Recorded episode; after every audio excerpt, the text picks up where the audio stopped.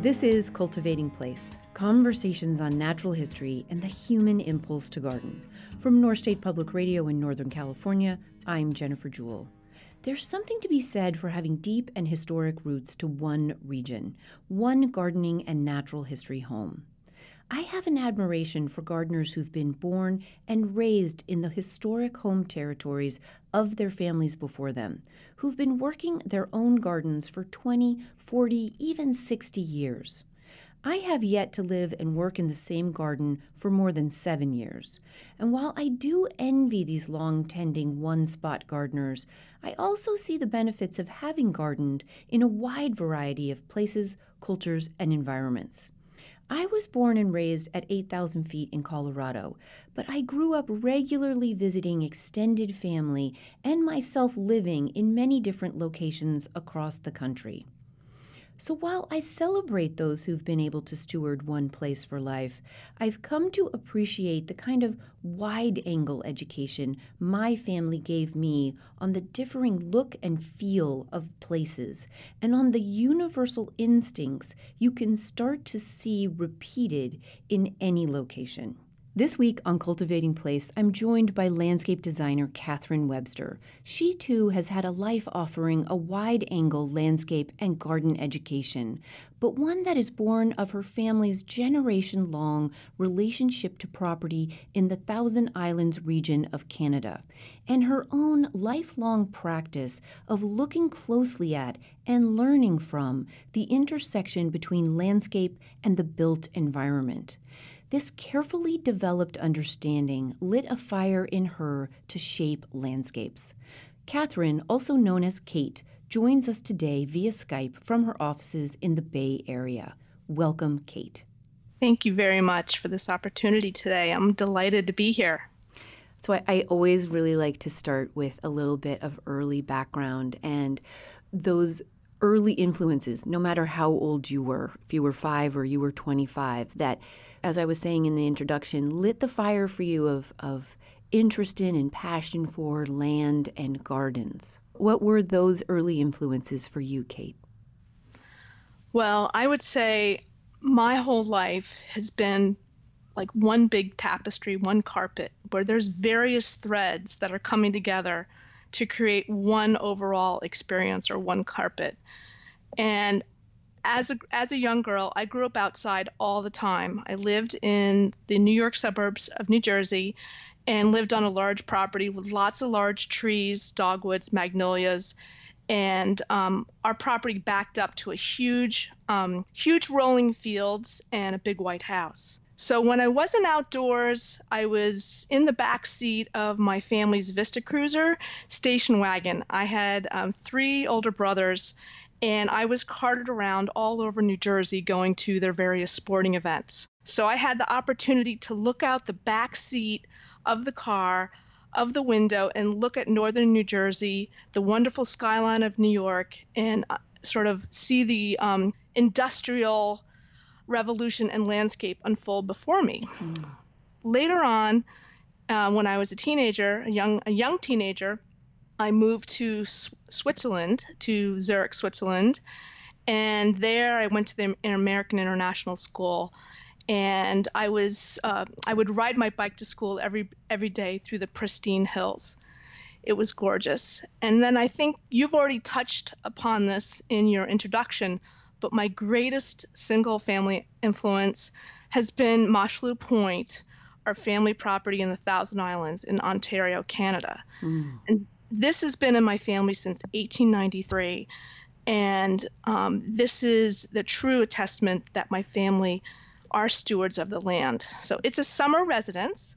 You can't go there in wintertime. The um, St. Lawrence, at least our section of St. Lawrence, is frozen over. You can only get there by boat.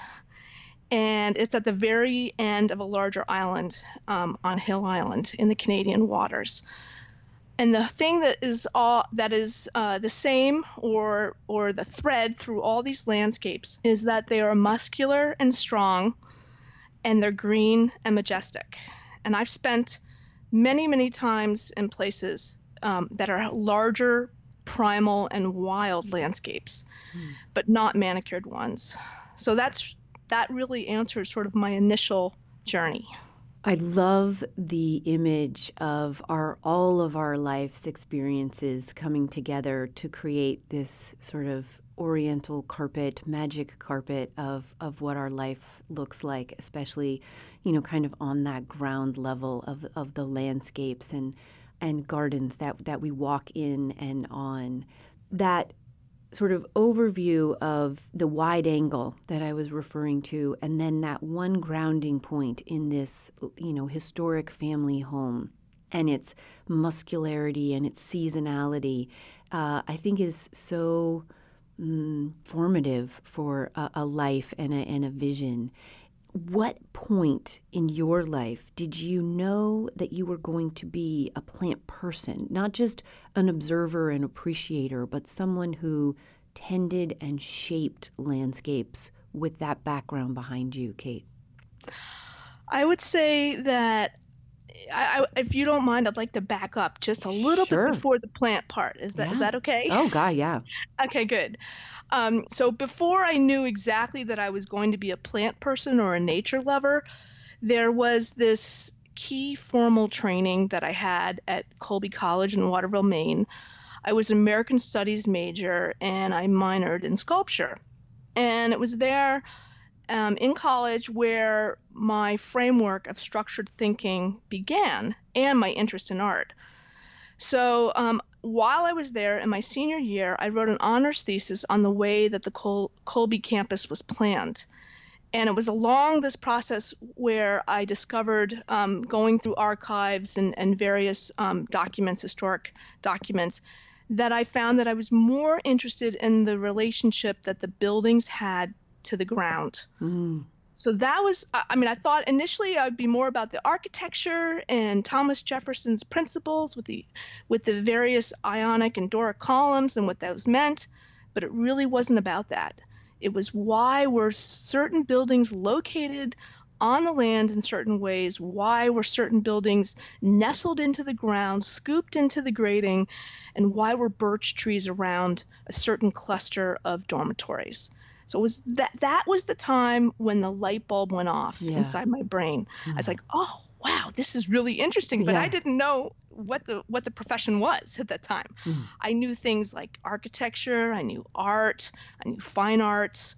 So it took me a little while, and it took me a little while longer to get there. So after um, after college, so on my journey, I'm just going to sort of create this thread for you. Mm-hmm. After college, I went to New York City and worked for a, a well-known sculptor named Jackie Winsor.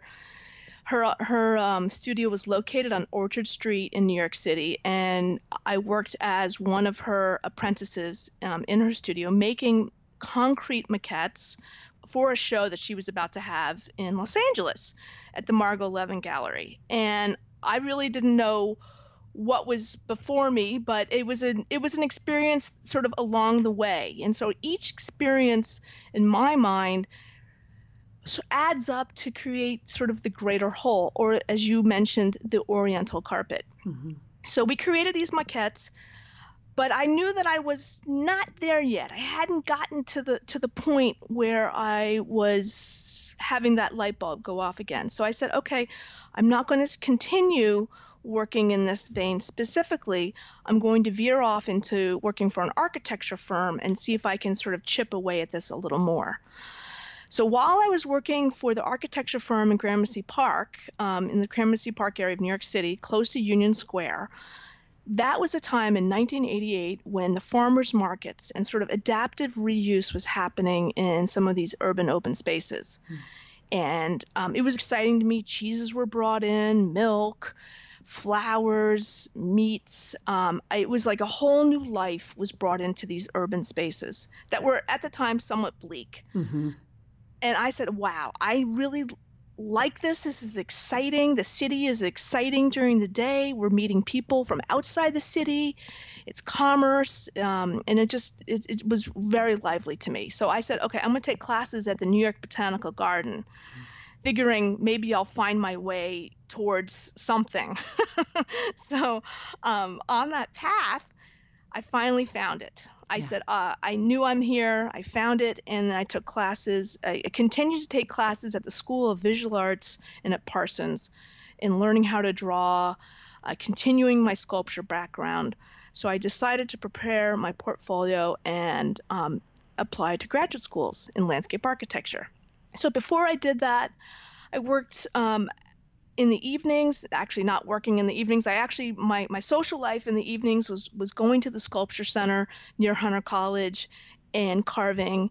Um, i really enjoyed that and i found that i felt more comfortable in a studio with struggling artists um, talking about um, the various qualities of stone and fissures and things like that. So I knew that my life was meant to be devoted to more of a creative pursuit. Mm-hmm. And before I went to the gra- went to the Graduate School of Design at Harvard, which is where I got my master's degree in landscape architecture, I said, "Gosh, you know, I'm going to be in a studio for 3 years. I really should know what it's like to garden. I'm Jennifer Jewell, and this is Cultivating Place. Today we're speaking with landscape designer Kate Webster. Her life experiences, both personal and professional, have given her a sort of wide angle education on what shaping a landscape can be. We'll be back to hear more after a break. Stay with us. This is Cultivating Place Conversations on Natural History and the Human Impulse to Garden.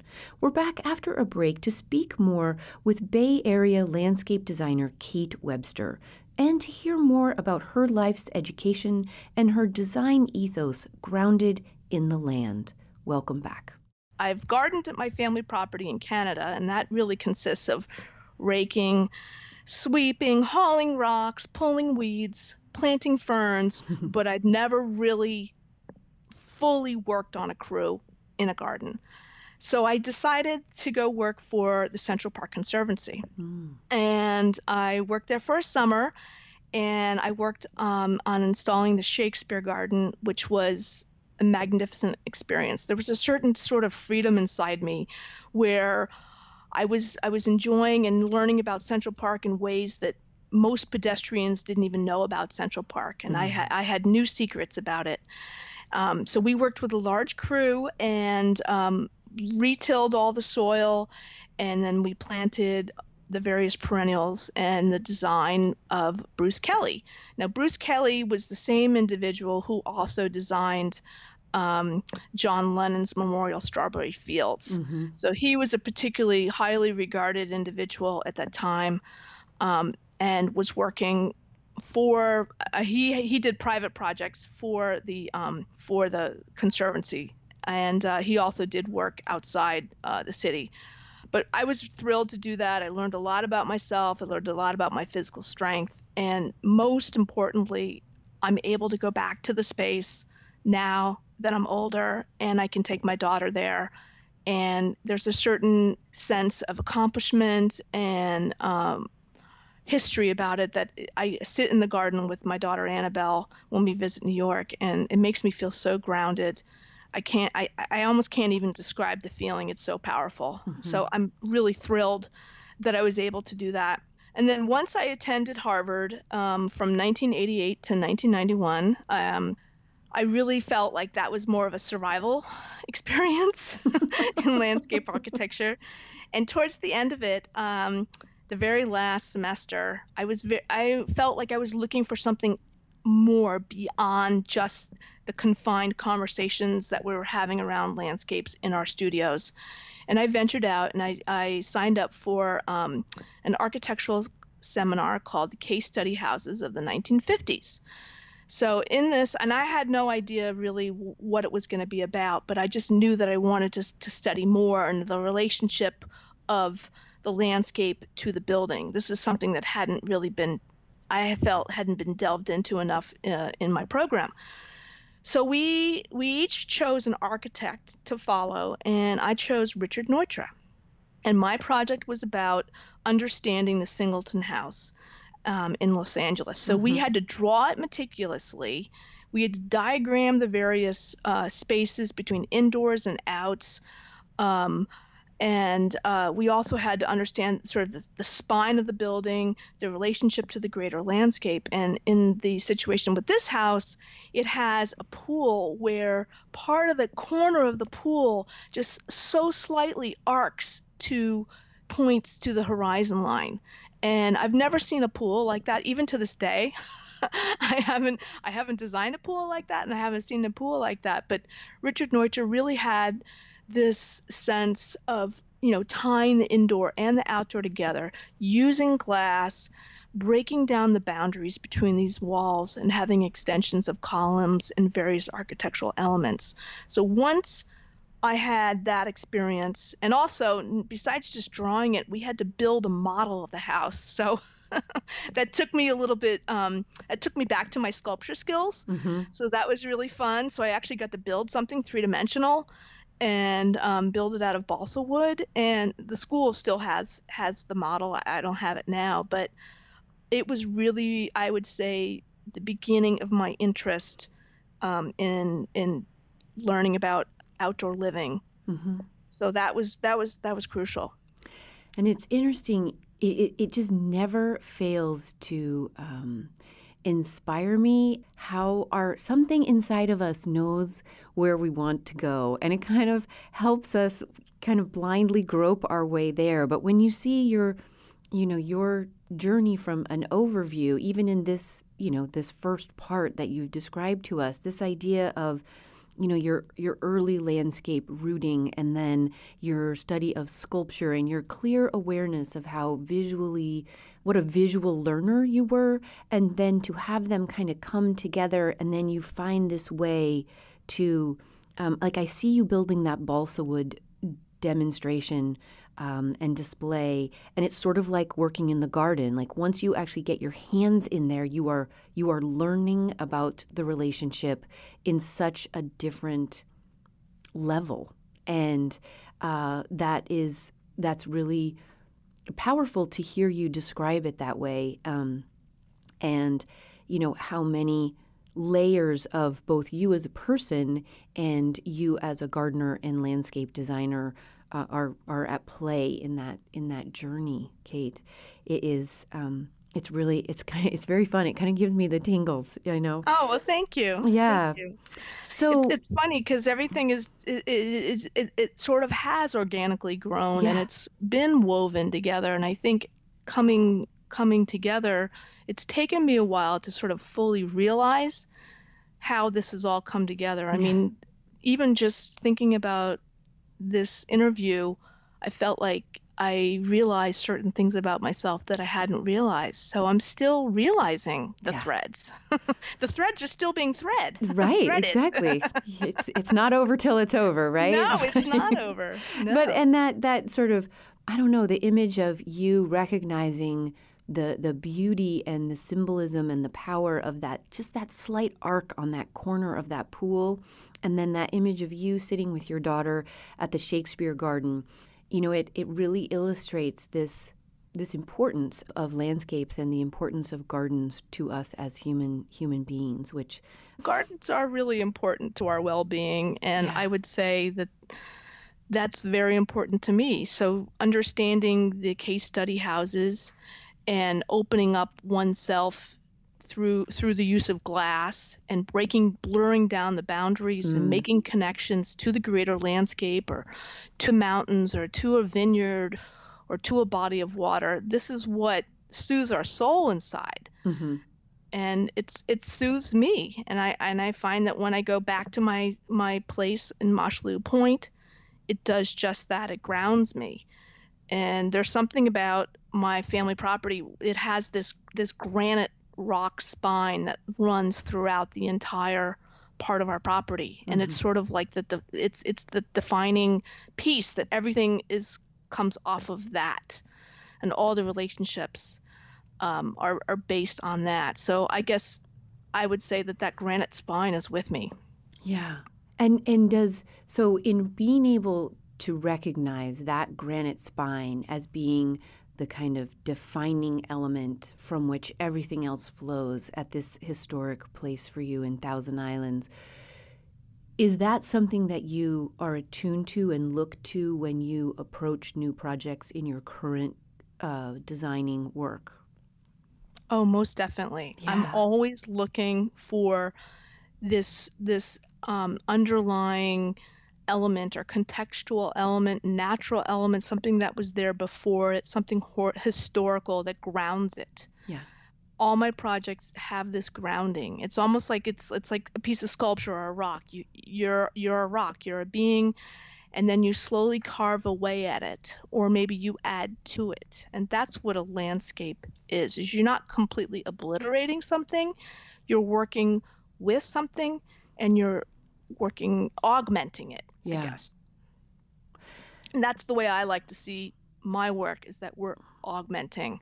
And whether it's about for a family whether it's for a couple whether it's for a school um, it, it provides the same type of structural thinking. Are you a gardener yourself in your your everyday life in your own home? I'm much more of a tinkerer and a thrill seeker of the garden and the built environment. I know this sounds funny, but um, just to give you an idea of how I spend some of my free time, I'm always out searching on foot. I'm looking with my eyes, with my camera, I'm looking through a lens. And um, as a young girl, I had this wonderful god. I have this wonderful godmother, Sybil Groff, who um, encouraged me as a young girl to look with my eyes. Mm-hmm. And she took me on various trips to architecturally significant buildings, places, gardens, and she trained me on how to look. I'm so lucky that I was given this gift of looking. I think it's it's it's, a it's a true um, it's a true thrill for me. Unfortunately, when I go traveling with my husband and daughter, I do drive them nuts. I'm actually taking a bit too many photos. When I walk around, it's it's like my lens is being revealed. Yeah. And from that looking and from that searching, it gives me the opportunity to get insight into things, into the essence of something. Yeah. So, to, just to give you an example, um, I love going to Hudson, New York. It's a chock it's chock full of just a visual delight, architectural buildings, and it has a synergy of new and old together. And um, my friend John Tiffany used to walk me around, and we would look at the paint peeling off of the old buildings. Or we would see the grain on the wood and how it was so prominent. And so these types of things are things that actually resonate with me and then they end up in some way shape or form they end up in one of my projects mm. so i use these sort of walking journeys um, visual visual searches as as fodder for my design and inspiration i would say that i don't know if you can call me an artistic nomad but that's how i see myself rather than a gardener yeah. and i'm all I, I consider myself not only a steward of the land but a steward of the built environment. Mm-hmm.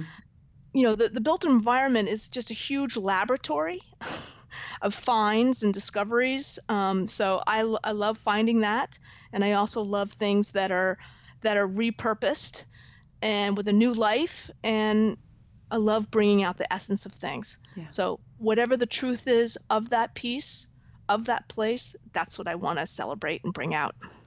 And it's it's interesting because um, even in having you answer this question, it gets to this common cultural notion of there is one definition of what it is to be a gardener, or there is you know, one definition of what a garden is or what a natural history lover, nature lover is.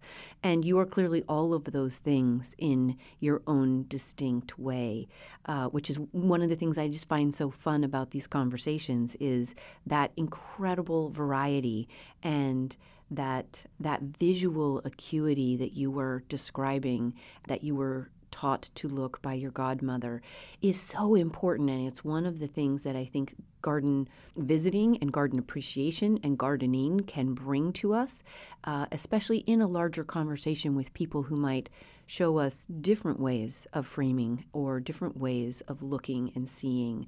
And I think that's just a really important ethos to to incorporate into our own kind of cultural literacy as as we move forward as as gardeners or garden lovers, nature lovers.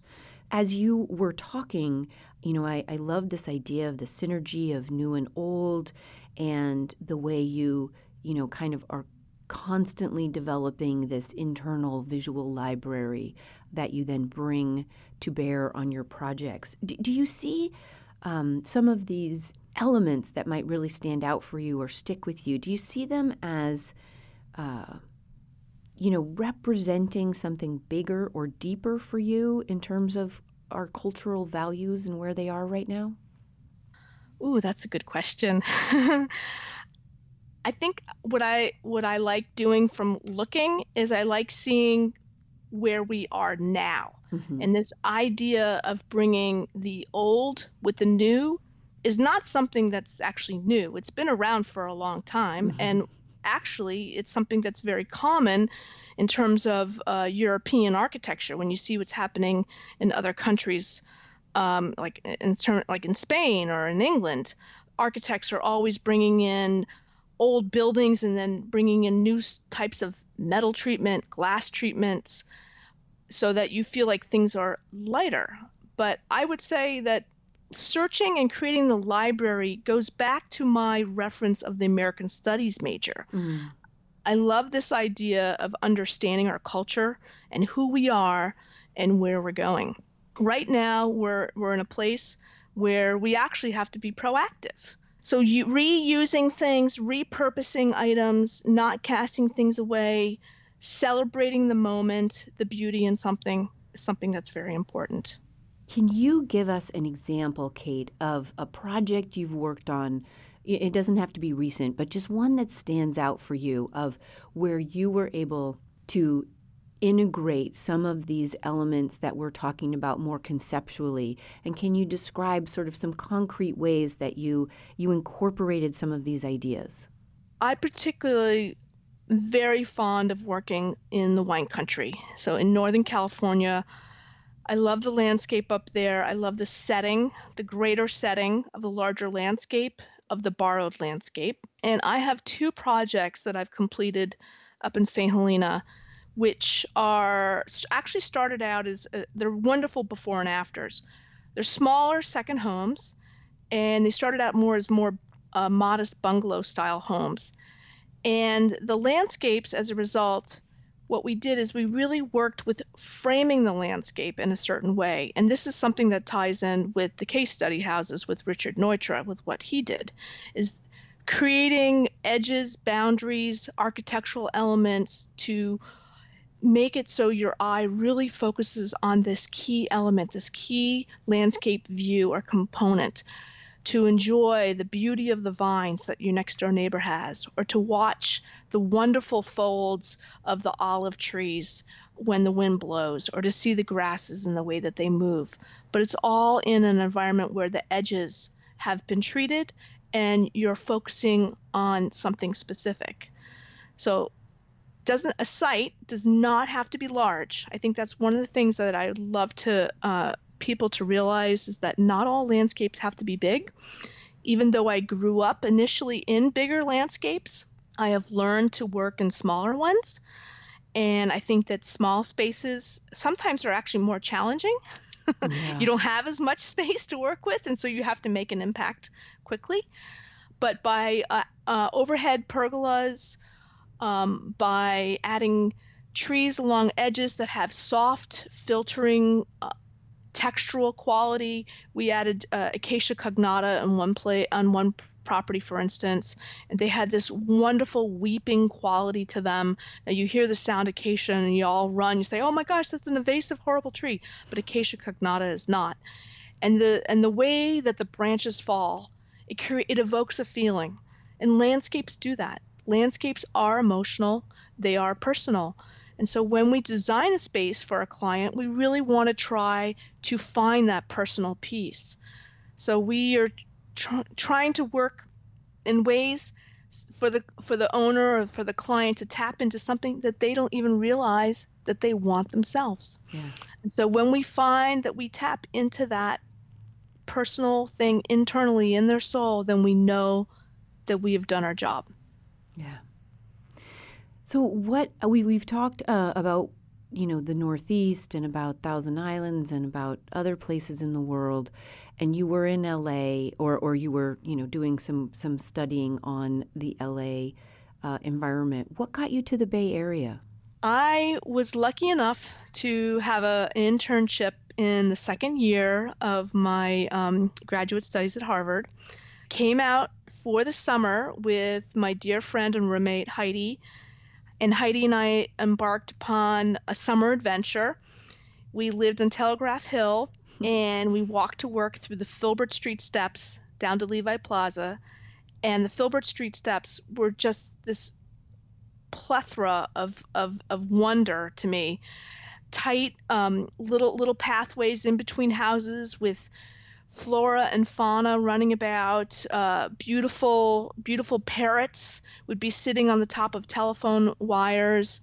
Um, I had no idea that this existed in the city, and San Francisco with the with the twinkling um, twinkling waters of uh, of the of the bay and the topography. I was completely hooked. So after that summer experience, I was offered a job to come back and and work after graduation, and I took it immediately. um, and I came out um, to the Bay Area with two suitcases and two boxes of design books. So it was very hard for me to leave the East Coast where my family had been rooted for for just generations, but I knew that I was looking for something new. Yeah. And as as the only girl in my family and the only one only child in my family that wasn't interested in Wall Street or numbers, I knew I had to pave a new way for myself. Mm. And in the Bay Area, that is what I saw. I saw that landscapes were happening. My teachers that I had at the Graduate School of Design, they were all coming from here. All the interesting ideas in the field were coming from the Bay Area. And I knew that I had to tap into that and to see what it was all about. And I'm so lucky that I did. I'm very happy here. And I met my husband here cleaning cleaning up Golden Gate Park. and the rest is history. that is so great. yeah. So, as you look back over your career, Kate, and you know, you, you see some of these these changes and, and as you say, this energy of ideas that was coming from the West and then, you know, eh, uh, the changes that you might have experienced over this past 20 years or so. You know, what, what do you see as some of the bigger concepts that have evolved and taken shape in that time? Oh, well, there's lots of different movements going on um, in landscape. I would say the, the ones that are occupying my mind right now mm-hmm. um, are, I'd say, geared more towards sort of pro science. Um, and that's surprising to me because I'm I have very much an artistic sense about me, and science was not always my focus. But right now, I can give you an example. So we are at a state of uh, global warming, and um, my property, actually in the Thousand Islands, has um, elevated water levels. And so this is not something that's just happening there, it's happening all over. And I feel that we really need to be proactive about about global warming, um, about water issues, um, about uh, replenishing groundwater issues. Uh, as a pr- practitioner, I need to be cautious, I need to be questioning, and I need to help guide the future. So that's that's one aspect of what I think is is important. And then the other thing is that we have this drought. And when the drought came up in California, everybody was like, "Oh, this is a terrible ter- terrible terrible thing." But the way I saw it as the drought is here to stay. It may not be here right this minute. We got lots of water, but it will be coming back. And so I used it as a cornerstone in my in my company to set a challenge for us. How can we design landscapes that look more than just rock gardens? So we've really worked hard with our projects to create plant palettes that that look lush even though they're not.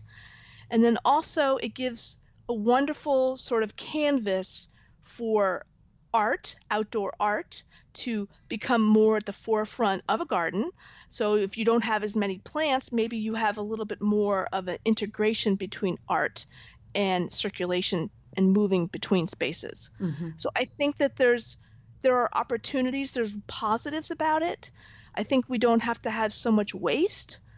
Um, but I do think that this is something that we will continue to sort of keep working on and defining. And I think it's it's not just about how to make it not look like a desert. I think there's a lot more ideas that we can bring to this drought discussion or to drought design or, or to arid design. So yeah. I think it needs to, I think this needs to, to, to come up a few more levels. Um, and then the last notion is just that we should all be stewards of the land. Yeah. Yeah. We all need to be conscious of what we're doing, what we're using, and how we're living, and what our footprint is. Yeah. And I would say it's it's even it's um, to even use the word drought is kind of a misdirection because it's our climate. It's not even that we had a terrible drought, which we did for five years. And you're right, it will circulate back again, uh, whether or not we had a good winter this year or not. Um, but it made us, as Northern Californians, and or not even Northern Californians, all of California and the West, because we are such a uh, a highlight of agriculture and growing in the whole world, this spotlighted the whole world on our situation. It made us aware that we li- we do live in a Mediterranean climate, and we do have six months every year where we do not have water, no matter if it's a good year or a bad year for precipitation, and that that kind of you know existential kick in the head that we need to live within our climate, I think is a great reminder, no matter where we live. And um, and I'm I'm really happy to see it at the forefront of our horticultural and environmental conversations in California. And hopefully that is. Um, we will continue to imprint that on new gardeners, new residents, new um, designers as as we move forward. As you look forward now that you've looked back a little bit and, and you've given us a sense of where you are as um, a representative of your design generation. What what are your greatest hopes for this profession, Kate?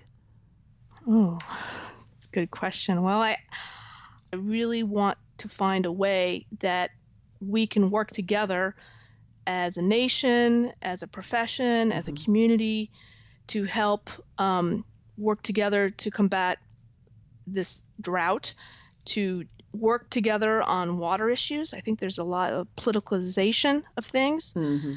And by creating um, stronger communities together, I think we can we we can do this. So I feel like we need to we need to have action, but we also need to need to work together and we need to communicate together.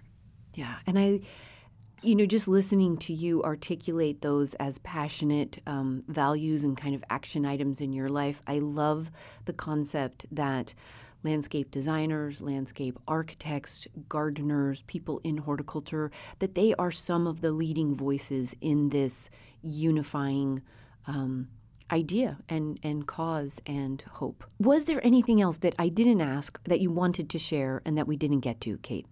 There is one thing that I would like to mention. My going back to this threaded carpet idea, sort of in the beginning, is that uh, my grandmother, uh, my my dad's mother, so uh, she was an antique dealer, and she she was sort of a pioneer for me. She was a sole business proprietor, and this was in the 1960s, and she was a single mother raising two kids. So this was not something that was really the norm but I had this strong personality who, you know, was a leader. She was having a business. She was interested in decorative arts. And so this this idea of the tapestry, she did sell rugs, by the way, as well. um, so this sort of interconnected with my whole thread. As I'm growing and experiencing, I think I'm realizing that there's certain threads that are still being threaded. Yeah. And that's one of them that's still being threaded. The carpet is still being made. Thank you very much for all of the work you do, and thank you for being a guest on Cultivating Place today, Kate. It's been a pleasure to talk to you. Thank you so much. I've really enjoyed speaking with you today. Thank you again. Kate Webster is the founder and CEO of Katharine Webster Landscape Design in California's San Francisco Bay Area. Join us again next week as the conversations continue on the many ways people engage in and grow from the cultivation of their places. If you enjoy Cultivating Place and value these conversations about gardens and natural history, please subscribe to Cultivating Place on iTunes or Stitcher. Take a few moments to give the podcast a rating and a review at iTunes, or, most meaningfully, share it with others who value this level of conversation about these things we love and which connect us. Together, we make a difference. Thank you for listening. Cultivating Place is a co production of North State Public Radio and cultivatingplace.com. The program is made possible in part by the Stanley Smith Horticultural Trust. Our producer is Sarah Bohannon. Our communications coordinator is Casey Gardner. Until next week, enjoy the cultivation of your place. I'm Jennifer Jewell.